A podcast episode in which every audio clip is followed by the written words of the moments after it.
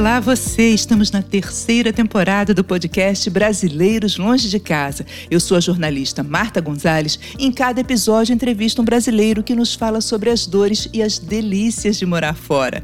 Antes de apresentar minha entrevistada, eu convido você a assinar o podcast. Assim você não perde nenhum episódio e a me seguir lá nas redes sociais. Com o nome Brasileiros Longe de Casa, eu estou no Instagram, no Face e também tenho um site. Espero você por lá, tá legal? E muito obrigada pela sua companhia aqui. Então, bora viajar? Prepare-se que hoje nós vamos para a Inglaterra. Vem comigo viajar na história da nossa entrevistada.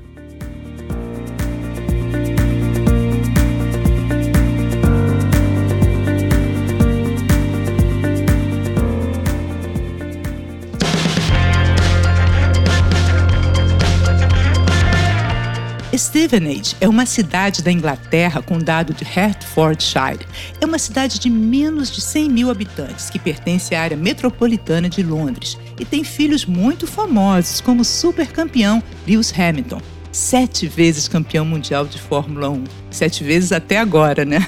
Hamilton é considerado um dos maiores pilotos de todos os tempos. É também a terra do ator Rupert Green, cujo trabalho mais conhecido é interpretar o melhor amigo de Harry Potter. Stevenage é mais que um berço de celebridades. A cidade já foi classificada por publicações especializadas como um dos melhores lugares do Reino Unido para se ter acesso a grandes florestas. Olha que legal! E é lá que mora a carioca Michele Mello. Bem-vinda ao nosso programa, Michele. Me conta o que, que levou você a Stevenage. Oi, Marta. Primeiramente, é um prazer estar aqui conversando com você. Tô muito feliz porque eu sou uma grande fã de podcasts. eu adoro essa ferramenta, adoro. Eu sou consumidora ávida assim de vários podcasts, do seu inclusive. Então, muito obrigada pelo convite. Olha, a minha história em Stevenage começou recentemente, né? Porque na verdade, quando a gente veio aqui para Inglaterra, a gente não veio direto para Stevenage, a gente foi morar em Londres, né? Que geralmente é o lugar que todo mundo chega mesmo. Vamos começar então bem lá do comecinho mesmo. E a gente veio para cá a primeira vez foi em 2009, dezembro de 2009. Nós viemos para cá na época. Eu tenho três filhos agora, né? Mas na época eu só tinha minha filha mais velha, que tinha 15 anos. E eu e meu marido, assim, decidimos vir porque, na verdade, a minha filha, assim, ela sempre falou inglês muito bem. E autodidata, nunca fez curso de inglês, nunca, sabe, estudou. É, foi dela mesmo, ela era super fluente em inglês. Tanto que uma vez ela foi fazer um teste de proeficiência, né, na língua inglesa, na, na cultura inglesa, e aí chegaram lá e ficaram impressionados. Mas como assim? Ela nunca fez curso? Eu falei, nunca fez curso. E aí ela já conseguiu o certificado de Cambridge e tal, porque o inglês dela era maravilhoso. E Nossa, gente... mas ela aprendeu como? Vendo filme, lendo? Vendo filme, vendo séries, jogando, enfim, foi autodidata total mesmo. E aí a gente ficava com aquilo na cabeça, né? Poxa, ela fala tão bem inglês, ia ser tão legal, né? Se ela tivesse a oportunidade de estudar fora e tudo mais e tal. E aí a gente foi, né, ficando com essa, com essa sementinha, assim, com essa vontade de mandar ela para estudar fora. Só que aí, aquela coisa dos pais, né? A gente vai mandar ela sozinha, ela vai sozinha. Como é que vai ser isso e tudo mais? O meu marido sempre teve muita vontade de sair do Brasil. Eu não, eu, assim, nunca foi meu sonho morar fora, nada disso. Mas meu marido sempre teve vontade. E minha filha, por falar muito bem inglês também, obviamente, né? Aí a gente ficou com aquilo, aí meu marido começou, ah, e se a gente fosse todo mundo junto, que não sei o quê, babá, babá. E aí ficamos pensando, pensando, ah, quer saber? Vamos, vamos todos então. De repente, assim, sabe? Do nada decidimos, ah, vamos, vamos, vamos para lá. A gente já tinha uma pessoa que a gente conhecia que morava aqui, parente, ele era parente nosso e já morava aqui e ficou nos dando as dicas de como fazer, de como proceder. A gente tinha o um, passaporte português, né? O meu marido é português, passaporte europeu, então na época, porque hoje em dia tá tudo diferente, né, por causa do Brexit. Mas na época os europeus tinham livre acesso aqui na Inglaterra, você podia vir, morar, trabalhar sem problema nenhum. Precisava de visto, não precisava de nada. Agora tudo mudou, né? Mas naquela época, sim. Então, falar, ah, vamos, a gente já tem um passaporte português, tinha acabado de tirar, sabe aquela coisa assim, tava fresquinha, a gente tava naquela animação, vamos, vamos, vamos. Fomos, largamos a nossa vida que era assim, estável no Brasil, sabe? Eu era professora concursada do município, meu marido era policial, ele trabalhava na Polícia Técnica do Rio de Janeiro. Largamos tudo, assim, vamos, todo mundo chamando a gente de doidos, doidos para baixo, né? Vocês são doidos, vocês vão largar tudo, como assim? Doido já era até elogio, né? Elogio, elogio. Ai, mas como que vocês vão fazer isso? Por quê? Como, quando, onde? E a gente, ah, nós vamos. E viemos, largamos tudo, viemos só com as malas, né? E a vontade e a coragem. E quando a gente chegou aqui, assim, para mim, foi impactante, assim. O impacto não foi bom, foi um impacto negativo na hora que eu cheguei. Por quê? Porque a gente chegou em dezembro de 2009, pensa no frio que tava fazendo. Era inverno, invernão, Nossa. sabe? E Você saindo do sol do Rio de Janeiro, né? Imagina, eu saindo dos 40 graus do Rio de Janeiro e eu carioquíssima, assim, amava uma praia, um sol, um calor, o verão para mim foi um choque térmico, choque de total, assim, para mim, quando eu cheguei. Eu nunca vou esquecer o dia que eu saí do avião. Porque assim, eu nunca tinha viajado pro exterior, eu nunca tinha ido nem pro sul do Brasil, eu não conhecia o inverno, invernão de verdade. O inverno do Rio de Janeiro é 20 graus. 15 graus. É, a gente já tá, quando faz 22 esse tempo. graus é um frio. Meu Deus, a gente tá morrendo de frio. Já tá todo mundo encasacado de botas e casacos de neve no Rio de Janeiro com esse, com esse tempo. E aqui isso é o verão, tá? 20 graus é o verão aqui. Mas enfim, quando eu desci do avião, que eu senti aquele frio, assim. Nossa, me deu vontade de chorar na hora que eu falei, gente, o que, que é isso? Eu tô entrando dentro de um frigorífico, é o quê? Uma geladeira. Porque é um frio muito diferente, muito que eu nunca tinha sentido antes. E aí, assim, teve a, questão do, do, clima e teve também a questão que quando eu olhei, assim, a paisagem, aquela coisa cinza, dezembro, né? Pensa em dezembro, né? porque no verão é mais bonitinho, na primavera também, mas em dezembro dava aquele céu cinza totalmente cinza, sabe? Aquelas árvores peladas, só os galinhos assim. Parecia uma coisa meio de filme de terror, sabe? Aquelas casinhas todas iguais, sabe? Aquele background assim esquisito, aquelas casinhas. Porque hoje em dia eu acho lindo, mas assim, naquela época, me, me, não sei, me deu uma estranheza aquilo ali. Porque você tava no Rio, no verão, todo mundo estampado, biquínis cores, sabe? Tal, e você chega aqui é totalmente diferente. Todo mundo de preto, casaco, touca, as pessoas com aquela cara assim sisuda, sabe? Que no frio fica todo mundo realmente mais sério. Todo mundo com frio, né? Ninguém fica rindo na rua. E aí, assim, aquilo ali já também me causou uma, uma estranheza imediata, assim. Eu não gostei, sabe? Eu falei, nossa, que lugar esquisito. Que e, lugar... e seu marido e sua filha, que já tinham o sonho? Eles, ele, para eles não foi tanto, né? É, não, eles estavam de boa. É, para eles, eles encararam de melhor, eu acho, assim. Não foi. Nunca, o meu marido adorou o frio, né? Ele, ai, que, que, que delícia, que frio. Eu falei, ai, gente, pelo amor de Deus. E a sua não filha, tá... cool. Isso, minha filha sofrendo. tava achando tudo lindo também. 15 anos, pensa, tava tudo festa. E eu sofrendo. Aí. Beleza, e essas duas coisas, acho que depois a gente foi chegando, foi se adaptando, fomos vivendo. Mas foram surgindo outras adversidades, né? A questão da língua, porque você acha que você sabe falar inglês quando você sai do Brasil, né? Você acha que aquele uhum. inglês lá da escola vai dar conta. E você chega aqui que você começa a escutar as pessoas falar, você não entende nada, assim. Porque, assim, o inglês britânico, eu acho lindo, o sotaque deles. Só que não dá, não é igual o inglês americano, que é mais fácil de você pegar, que a gente está acostumado, porque nos filmes, né, a gente ouve mais o inglês americano. Nina, não entendia nada que as pessoas falavam, que aquele pai está falando com um ovo na boca, assim, você não entende, não entende, assim. E aquilo foi começando a dar uma agonia na gente, porque assim, tudo que a gente tinha que resolver, a gente tinha que carregar a Camila junto, a minha filha, de 15 anos, porque ela entendia melhor e que a, a gente. E a sua filha dominando, ela dominando, né? Não, ela tava tranquila, tranquila tranquila na escola para ela foi tranquilo, foi tudo tranquilo para ela, mas pra gente assim, para resolver os problemas mesmo do dia a dia, abrir uma conta no banco, tirar o insurance number, que é o, né, o número de seguro social que a gente precisa para trabalhar, enfim, fazer coisas do dia a dia, a gente tinha que pedir ajuda da Camila, ou então a gente ia e passava muito perrengue sem entender, é horrível quando você não fala, sabe, o idioma para você se comunicar, para você viver, isso é uma barreira muito grande, assim, sabe mesmo. Qual foi o maior perrengue? Você consegue lembrar qual foi o maior perrengue assim desse início, exatamente pela dificuldade de comunicação? Ah, eu acho que foi esse do insurance number quando a gente teve que tirar, que a gente teve que ir lá, né, no local onde tira e tudo mais. Aí, porque as pessoas ficam te olhando com uma cara assim, sabe? O que, que você tá fazendo aqui se você não sabe falar inglês? Você quer trabalhar e no quê, né? Se você tá... Pra que, que você quer tirar insurance number, assim, se você não, você não sabe nem falar, né, o idioma? Enfim, tem uma coisa assim, sabe? Não, é, eles não tratam a gente mal, não, a gente não tive nenhum problema assim de, sabe, de preconceito, nada disso. Enfim, foi tranquilo, mas ficam meio assim, né? Tipo, você não fala, você tem que vai pro lugar, você tem que pelo menos falar o idioma, né? É o mínimo. Então, assim, é, essas coisas mesmo do dia a dia, abrir conta no banco e tudo mais, foi tudo complicado. Olha, quando você sai do seu país, você vai para outro lugar, eu acho que a primeira coisa, assim, o primeiro mês, o primeiro ano, na verdade, é muito difícil. porque você começa a lembrar de tudo de bom, assim. Porque quando você sai do Rio, você sai, ah, é muito violento, vou sair daqui. É, né? É, você fala, você pega todas as coisas ruins. O trânsito é ruim. É Isso. É violento. Violento, é nada, tudo desorganizado, bagunça tal. Você sai. Menina, é só você sair do lugar pronto, que você começa a lembrar de tudo de bom que você vivia lá. Meu Deus, os restaurantes eram maravilhosos, a comida, a minha família, os lugares que eu passeava, tudo faz falta. Você começa a lembrar de absolutamente tudo e assim, foram, foi um ano muito de perrengue, assim, esse primeiro ano, de muita saudade da minha família, de muita vontade de voltar, querendo voltar todos os dias, assim. E aí a gente começou a trabalhar em coisas assim, que também não tinham nada a ver com a gente, com o nosso trabalho, né? Porque como a gente tinha acabado de chegar, tinha aquela coisa, a gente, já, a gente tinha uma formação no Brasil, né? Eu sou pedagoga, meu marido é biólogo. Mas assim, como a gente não tinha o inglês fluente, né? Pra gente trabalhar na nossa área, você tem que fazer equivalência de diploma, um monte de trâmites que você tem que fazer, que na época a gente tava assim, meio, é, sabe, perdidão, assim, a gente não sabia muito por onde ir. Então a gente foi trabalhando no que foi aparecendo, né?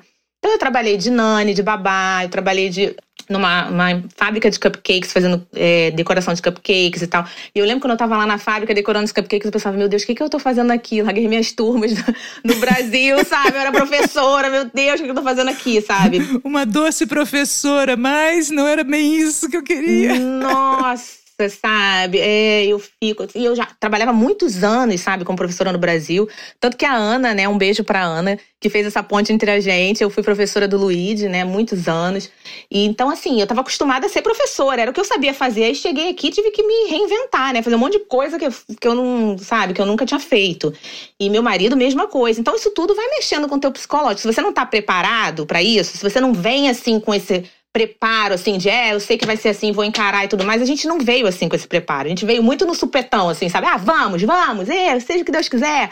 E chegamos aqui, as coisas foram acontecendo, essas adversidades todas surgindo, obstáculos e tal.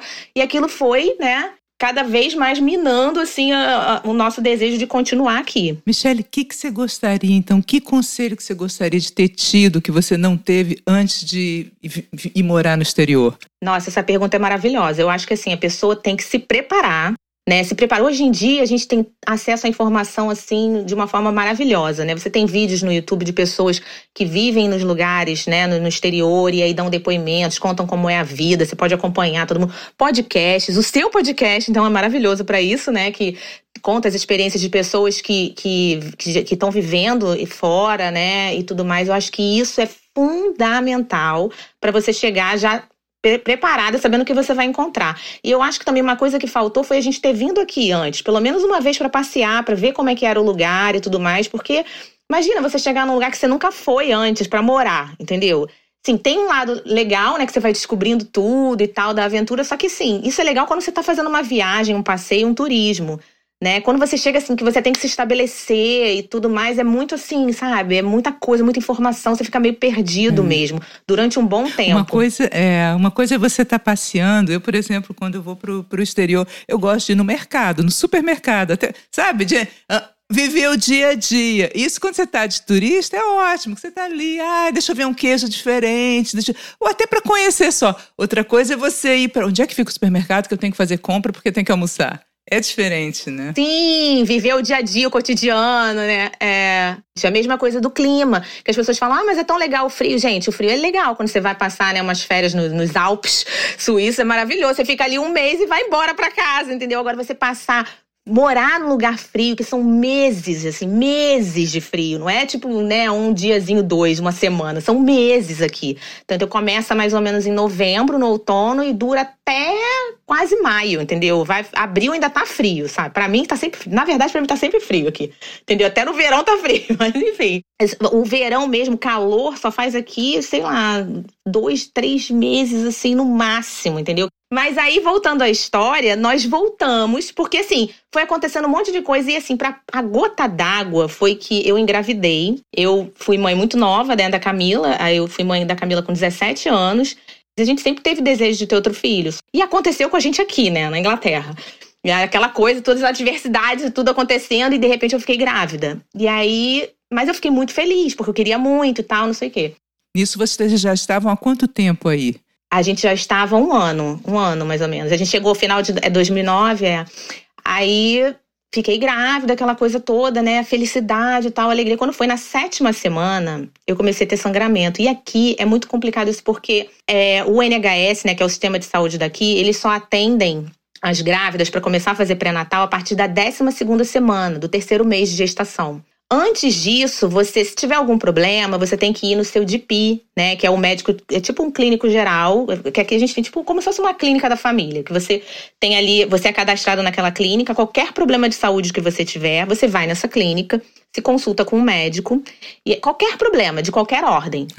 É, é, por região, né? Por pela moradia, né? Por onde você mora, né? Isso, exatamente, uhum. exatamente. É a clínica mais próxima da sua casa. Você se cadastra ali, você e toda a sua família e você tem um cadastro lá. Então, qualquer problema que te der, seja, sei lá, no olho, na pele, problema ginecológico, qualquer coisa, você vai lá no seu médico, faz uma consulta com ele e aí ele te encaminha, se for necessário, para um especialista, para o ginecologista, ou para o dermatologista, ou para o oftalmo, o que for. Só que assim, eles só fazem isso realmente assim se você tá precisando muito, sabe? Porque eles tentam resolver ali. Então, quando eu tava grávida, né, até a 12 segunda semana, eles não iam me encaminhar para a maternidade, onde você faz o pré-natal, né? Porque é, a partir da 12 segunda semana você é encaminhada para a maternidade, onde geralmente onde você vai ter o bebê e ali você faz todo o pré-natal, né? Com as midwives, com as enfermeiras, é bem legal, sabe? Uhum. Porque é todo um sistema gratuito, né? Todo o sistema gratuito, todo o uhum. sistema gratuito, né? Para quem é, vive aqui legalmente, né? Quem tem o passaporte europeu e tal, os ingleses e tudo mais. E aí eu não tinha, não tive esse tratamento ainda, porque eu tava. Quando o meu problema aconteceu, que eu perdi essa gestação, eu tava com sete semanas. Aí eu comecei a ter um sangramento.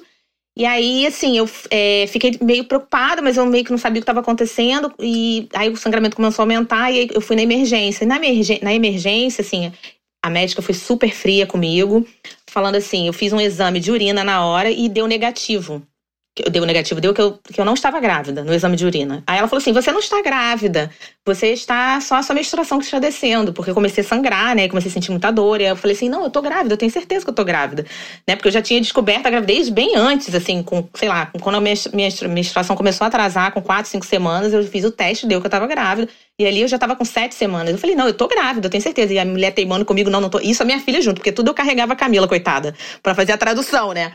E a Camila tentando explicar, não, ela tá, não, ela não tá. Eu sei que a mulher, assim, aí eu comecei a chorar, nossa, foi horrível. E aí a mulher, tipo, tchau, tchau, vai para casa, assim, não tem o que fazer. Mesmo se você estiver grávida, você tá perdendo e eu não posso fazer nada, assim, não tenho o que fazer desse jeito. E aí eu imediatamente fui para uma clínica particular brasileira, porque aqui, depois que você conhece, você começa a descobrir tudo, né? Tem tudo brasileiro aqui, né? Tem mercado brasileiro, tem clínica de médicos brasileiros e tal, mas é uma coisa que quando você chega também você não sabe, né? Você tem que ir, ir pesquisando. Mas aí, na hora do desespero, eu consegui achar uma clínica de brasileiros, né? De médicos brasileiros. Aí eu fui lá imediatamente, eles fizeram o exame de sangue, né? Porque aí fizeram o exame de sangue, deu que eu tava grávida, mas que o meu taxa hormonal tava muito baixinha, por isso que não tava dando no exame de urina, né? Só no de sangue que ia detectar e que eu estava em processo realmente de perda gestacional, que não tinha muito o que fazer realmente, tal. Mas assim, eu tive um outro approach, um outro atendimento, né? Brasileiro, né? Aquela coisa do brasileiro, né? Maravilhosa. E aí eu, nossa, eu fiquei, sabe, arrasada, fui para casa, foi muito ruim. Seis meses depois eu engravidei de novo. Eu engravidei de novo, e aí eu já apavorada, né? Porque eu engravidei já, meu Deus, já, já com toda aquela experiência anterior que tinha acontecido. E aí eu fui no DPI falei, olha, aconteceu isso, isso, isso né? É, o meu problema é meu hormônio. Pode ser que o tempo. que os médicos brasileiros falaram: olha, eu não vou fechar um diagnóstico, né? Porque você realmente, até as 12 semanas, você pode perder por vários motivos, por má formação do feto e tudo mais. Tem muito tempo que você não engravida. Mas, assim, parece que foi alguma coisa relacionada ao hormônio. Você tinha que estar com um hormônio muito alto, da, que é a progesterona, e não estava e tal de repente pode ser por causa da sua idade, eu já não era mais tão novinha, né? Eu já tava com quase 35. Aí eu já fui no DP quando eu engravidei de novo falando isso. Olha, eu tenho problema hormonal, eu não sei o que eu já fui falando, né? Aí, porque você, você vai, que gente, os brasileiros aqui tem uma coisa de falar que a gente chega no, no, no DP já exagerando os sintomas, assim, pra eles poderem, né, dar uma atenção. Porque senão, se você ficar, ah, tá tudo bem, eles, ah, tchau, então pode ir pra casa, entendeu? Pode ir pra casa. E aí, a médica falou, e a médica falou, mesmo eu exagerando, a médica falou assim: não, fica calma, você tá bem, não tá acontecendo nada volta para sua casa e quando der, da décima segunda semana, a gente começa a fazer os exames. Eu, ai meu Deus, assim, né? Ela não fez nada, a médica.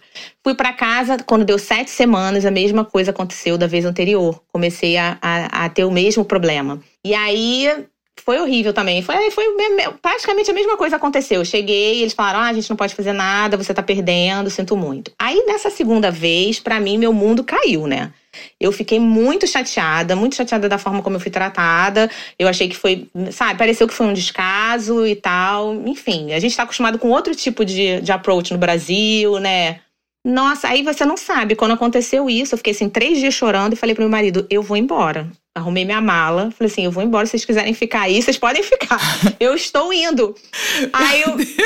Você deu a louca, né? Me deu a louca, Marta, porque eu sou dessas. Me deu a louca, arrumei minha mala e meu marido falou, mas calma, tentando me convencer, né? Não, mas calma, peraí, vamos pensar. E minha filha estudando, minha filha, mãe, como é que a gente vai embora agora? Eu falei assim, gente, eu vou, porque eu não aguento ficar, porque eu peguei um ranço, Marta, assim, da Inglaterra, entendeu? Eu peguei um ranço, eu falei, nunca mais eu quero ficar aqui, eu quero ir embora e tal, não sei o quê arrumei minha mala e fui embora. Fui embora em dois, assim, isso já era quase 2012, final de 2011, sim, para 2012.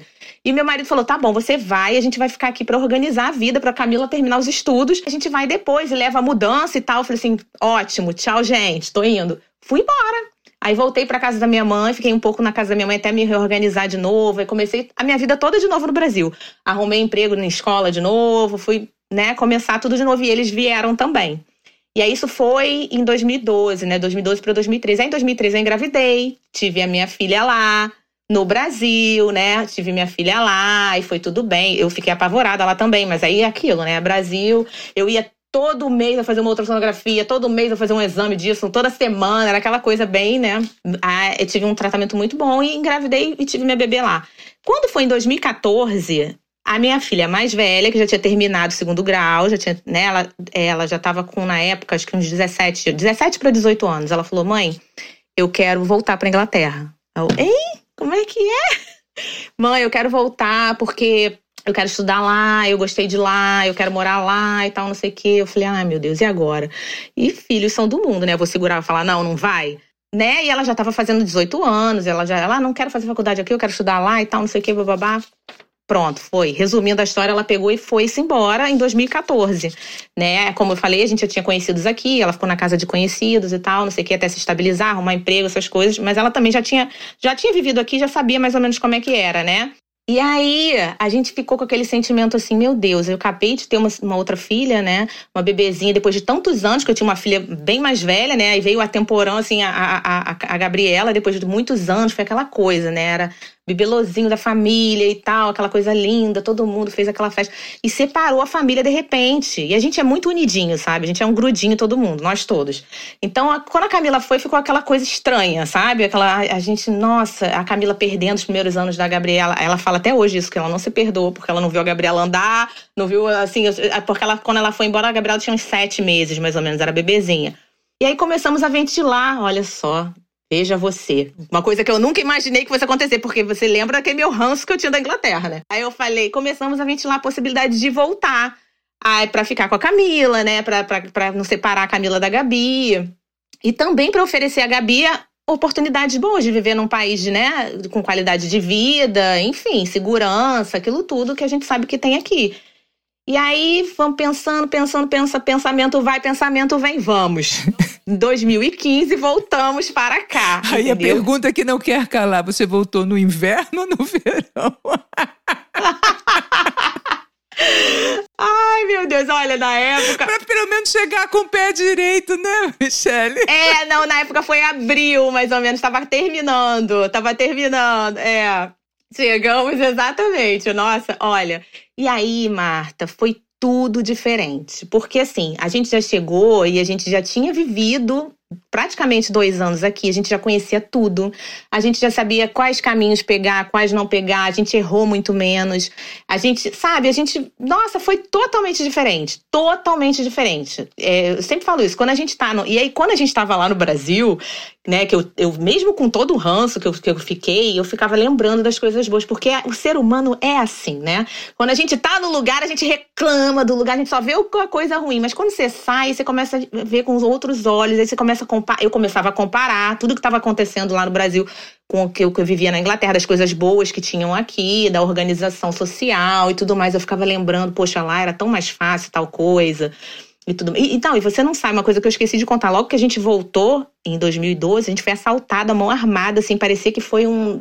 Parecia até um, um negócio de filme, assim. Foi horrível. A gente... Lá no Rio mesmo, no Rio de Janeiro mesmo. No Rio de Janeiro, Caramba. em Auma. A gente estava voltando de, de, uma. Eu estava trabalhando como fotógrafa também, que ainda tem essa parte também, que é muita coisa para falar da minha vida. Mas enfim, que eu sou fotógrafa também, além de professora, e eu estava trabalhando como fotógrafa. E a gente foi assaltado ali naquele. perto ali do cemitério de Inhaúma, para quem é do Rio de Janeiro, né? Que tá ouvindo, a gente estava voltando. Nossa, mas assim, foi uma coisa que parecia filme, assim, as pessoas, os caras com fuzil pararam o nosso carro, levaram tudo, levaram o carro, levaram a minha câmera, levaram as fotos que eu tinha tirado, levaram tudo, assim, sabe? Levaram o dinheiro que a, que a cliente tinha me dado pro trabalho. Eu tive que devolver o dinheiro pra cliente e falar, sorry, não tem mais suas fotos, entendeu? Foi horrível. Então você pensa, tinha acabado de voltar da Inglaterra. Aqui a gente não tem esse tipo de problema jamais, assim, né? Não vou dizer que não, não existe violência, lógico que existe, mas é uma coisa que nem se compara, assim. Não existe assalto à mão armada aqui, isso, nunca, sabe? Assim, a gente aqui em Stevenage, como você falou, que ainda é, é, mais tranquilo ainda do que uma cidade como Londres, que é uma cidade mais turística e tudo mais. Aqui é como se fosse uma cidade de interior. Então aqui, menina, você deixa o carro. Olha, quantas vezes eu já esqueci a chave na porta do lado de fora. E aqui a gente mora em casinhas, né? Não tem muro, não tem nada. Nossa, eu já cansei. O vizinho bate na porta. Eu sou mestra em fazer isso. Aí o vizinho bate na porta, ah, só a chave aqui do lado de fora. Entendeu? Então, assim, esse tipo de coisa que a gente vive aqui, sabe? Aí eu ficava pensando nisso tudo. Então, assim, me deu aquele gásinho para retornar, sabe? E quando eu retornei, realmente foi completamente diferente, né? Como eu falei foi muito melhor, muito mais fácil, sabe? A adaptação da gente. E aí tinha a Gabi também, que era pequenininha, né? E aí a Gabi rapidamente foi pegando o inglês, assim, que a criança é aquela coisa, é a esponja, né? Ela tinha um aninho e pouco, e assim, em menos de um mês ela estava bye bye, cat, dog. Já falando, sabe? Já tava falando inglês já. Eu falei, meu Deus, a criança já tá sabendo inglês e tudo mais. Mas foi isso, assim, foi muito, muito, muito diferente. E aí, por isso que eu aconselho as pessoas, sabe? Que se, eu, eu acho que todo mundo deveria viver essa experiência, assim, de viver um tempo em algum lugar diferente do lugar onde você nasceu.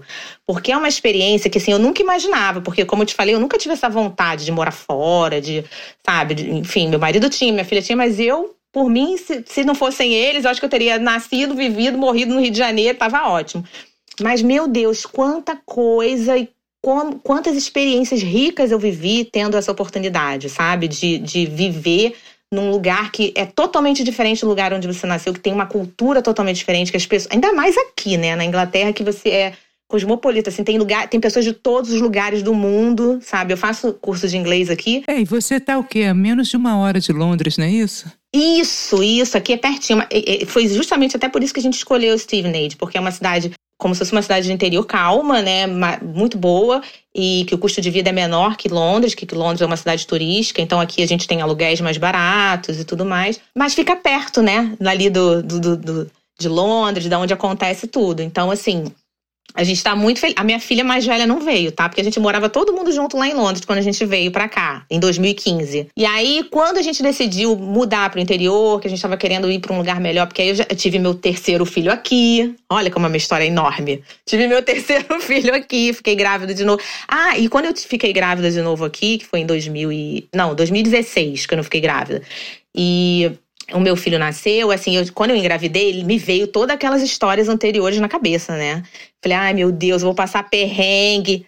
Vou voltar pro Bré. Pensei, falei, ah, meu Deus, o que, que eu vou fazer e tal, não sei o que mais, Marta, não sei. É, você vê como é a vida, né? Foi uma experiência totalmente diferente. Eu fui assim, fui, eu já sabia de tudo, já sabia dos meus problemas todos, hormonais, então eu fui direto numa médica particular no começo, assim, que é uma coisa que as pessoas não fazem muito aqui. Aqui o sistema público de saúde funciona, todo mundo vai na, no, no, sistema público de saúde, só que assim, não, eu não tenho ressalvas nem reclamações, é porque é um sistema público como qualquer outro no mundo tem é muita gente o tempo todo querendo se consultar, né? Então, assim, eles dão realmente uma segurada quando eles podem, né? Eles não encaminham você o tempo todo para o especialista se realmente não for um, um, né, um problema muito grave, porque é, a procura é muito grande, né?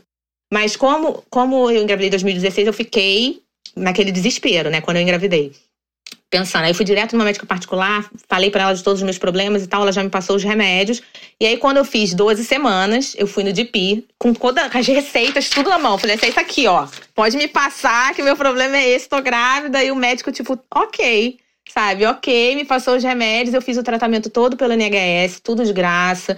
Tive um parto maravilhoso, normal, assim, foi lindo. Foi uma experiência, assim, que retirou todo o meu ranço que eu tinha da Inglaterra, sabe? Me, me, restaurou, me restaurou, assim, toda aquela, sabe, aquela, aquela má impressão que eu tinha, aquela experiência ruim que eu tinha vivido anteriormente, foi renovada totalmente com o nascimento do Benjamin, que é o meu terceiro filho.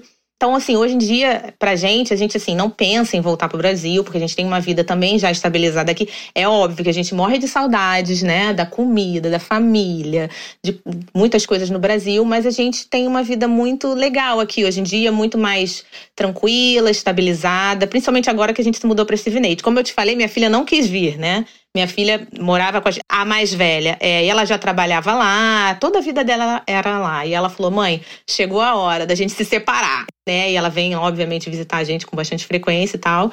Mas é isso, assim, a gente hoje em dia tá bem aqui, estabilizado, inclusive. Eu agora estou começando um projeto, nem sei, já posso começar a falar também dessa, desse meu projeto. Sim, sim, você tem um projeto muito legal, muito diferente, então fale, fale do seu projeto. É, porque, né, eu com aquela coisa de né, ser professora, aquela, isso tá no meu coração, não tem jeito, eu tenho, tinha muita vontade de trabalhar com isso aqui de alguma forma.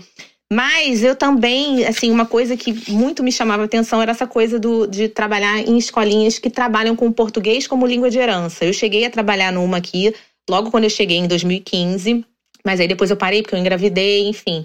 E eu fiquei com aquela sementinha no meu coração, porque inclusive a diretora da escola, ela ficava para mim: "Nossa, você tem muita experiência, né, na área de educação e tal. Por que você não abre uma escolinha assim na sua região e tal?" Eu falei: "Ah, fiquei com aquilo na cabeça". E agora, né, que meus filhos já estão maiorzinhos, que o Benjamin, mais novinho, já tá com cinco, a Gabriela com oito, e eu tenho assim um tempo melhor assim para organizar as coisas, eu falei, bom, vou fazer isso. Então assim, esse esse projeto é o seguinte, é para trabalhar o português como língua de herança. Isso significa o que exatamente? Então, por exemplo, assim, vou, vou, dar o exemplo assim da nossa família, né? Eu, Roberto e Gabriela quando viemos para cá.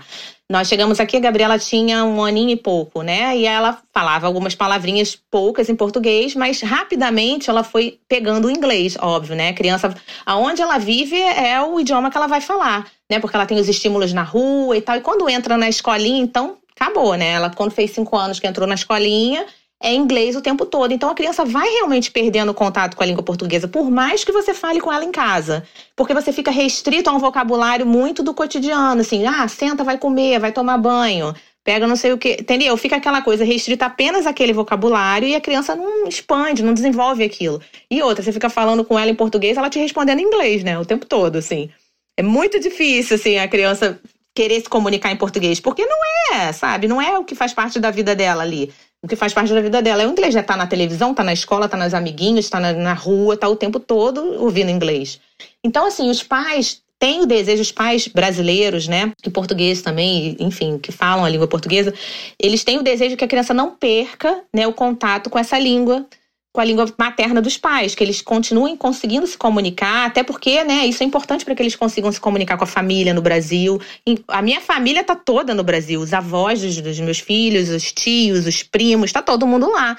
Então, assim, você não quer que a criança perca os laços, né, com a sua com a família, e a comunicação é muito importante para isso, né, que eles consigam se falar, se comunicar. E então, assim, é, é por isso, sabe? A língua de herança que você quer deixar de herança para os seus filhos, né? É, mas não só a questão da língua, também o legado cultural. Né, a, a questão das tradições, das festas. Ou seja, não é só aula de português, né? É tudo que envolve. É. Não é uma escola de idiomas. Não, não é uma escola de idiomas, sabe? Que a criança vai entrar e não tem, né, não tem attachment nenhum com, aquela, com aquele idioma e tal. Não, é uma coisa que você vai. É, é muito mais é, além de, né, só de trabalhar a parte oral ou a parte escrita de uma língua. Né? Você vai estar tá introduzindo também a, a, cultura. A gente começou sábado passado, teve uma procura muito boa, assim, sabe, de, de, de começo, assim, que eu fiquei até e é claro que são, são as mães brasileiras, ou tem alguma outra nacionalidade que se interessa também em saber o que acontece no Brasil?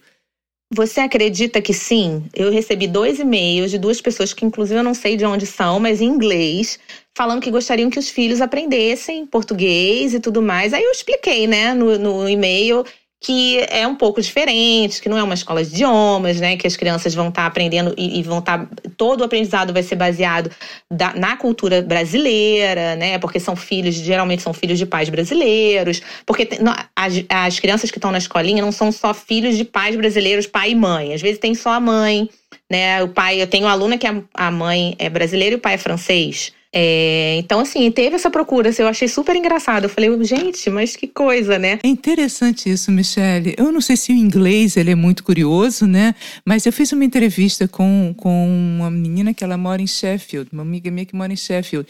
E ela falou, Marta, eles, quando sabiam que eu era brasileira, eles me perguntavam sobre coisas, até de política, que eu nem estava tão por dentro, já estava começando até a ficar a, a me informar para poder ir ao parque levar as crianças, porque se eu encontrasse com eles, eles iam me perguntar coisas e eles já estavam por dentro.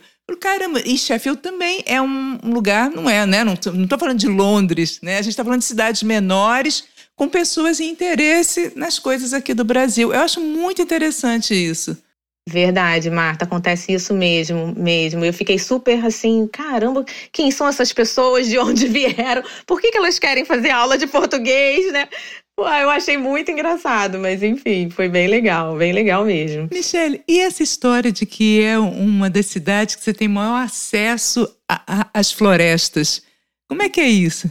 Gente, é sensacional isso aqui, né? A gente tem assim um número, porque é, é, como é quase que uma área rural mesmo. A gente tem muitas fazendas por aqui, né? Inclusive no verão são os passeios que a gente mais faz com as crianças, porque você pode ir numa fazenda que só tem plantação de morango e você vai colher morangos. Aí na outra é, fazenda tem os bichinhos, enfim, é muito, assim, é lindo, é lindo de ver, é realmente uma paisagem, assim, que você fica encantado, né? Toda a Inglaterra é muito assim, né? Mas principalmente essas cidades, assim, mais afastadas, né, do, do centro lá, nossa, você fica encantado. Eu fico, assim, eu nunca vou me acostumar, assim, a sensação sempre que você tá passeando num cenário de filme.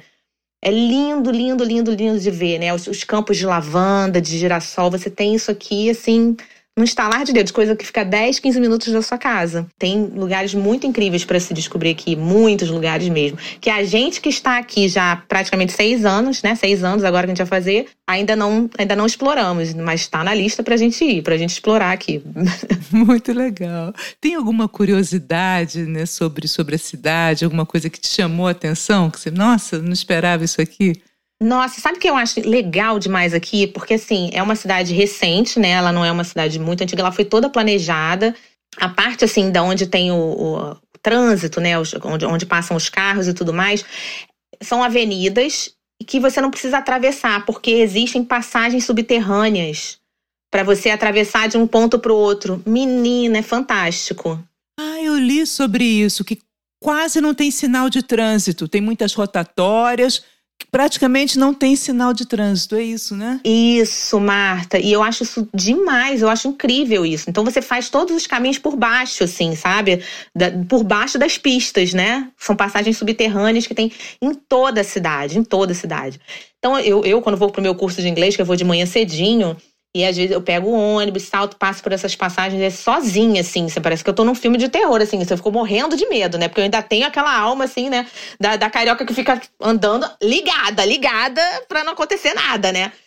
Eu com medo, assim, mas nunca aconteceu nada, sabe? Mas é engraçado que a gente tem esse sentimento, né? De que, ai meu Deus, né? Tá deserto, não tem ninguém, pode acontecer alguma coisa. Mas não, é super seguro e eu acho muito legal isso aqui. Muito, muito legal mesmo, porque facilita em todos os sentidos. Eu acho que é bom para o pedestre, né? Que a gente não tem que ficar se preocupando em atravessar a rua e nada disso.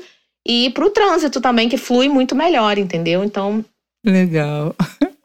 Michelle, o nosso papo tá ótimo, você é muito comunicativa mesmo, mas a gente tem um tempo de programa e eu sempre gosto de encerrar perguntando o que, que o brasileiro pode ensinar ao inglês, né? Ou quem nasceu em Steven Age, e o contrário também. O que, que quem nasceu aí pode ensinar o brasileiro?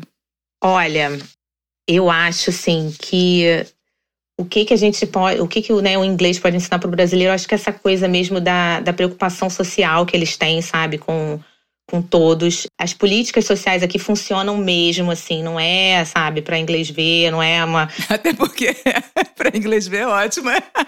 Isso aí. É para inglês viver. É para exatamente, é para inglês viver. Então assim, eu isso eu acho muito legal, né? Eu acho que eu cheguei a comentar com você que o meu marido faz, o, ele tem um, um financiamento estudantil aqui, ele faz faculdade toda custeada pelo governo, né? Ele ainda recebe uma ajuda de custo também por, pelo fato dele ter dois filhos e ele vai ter, ele tem que ficar dois dias sem trabalhar para poder ir à faculdade. Então eles dão uma ajuda por conta disso, por ele né, perder esses dois dias de trabalho.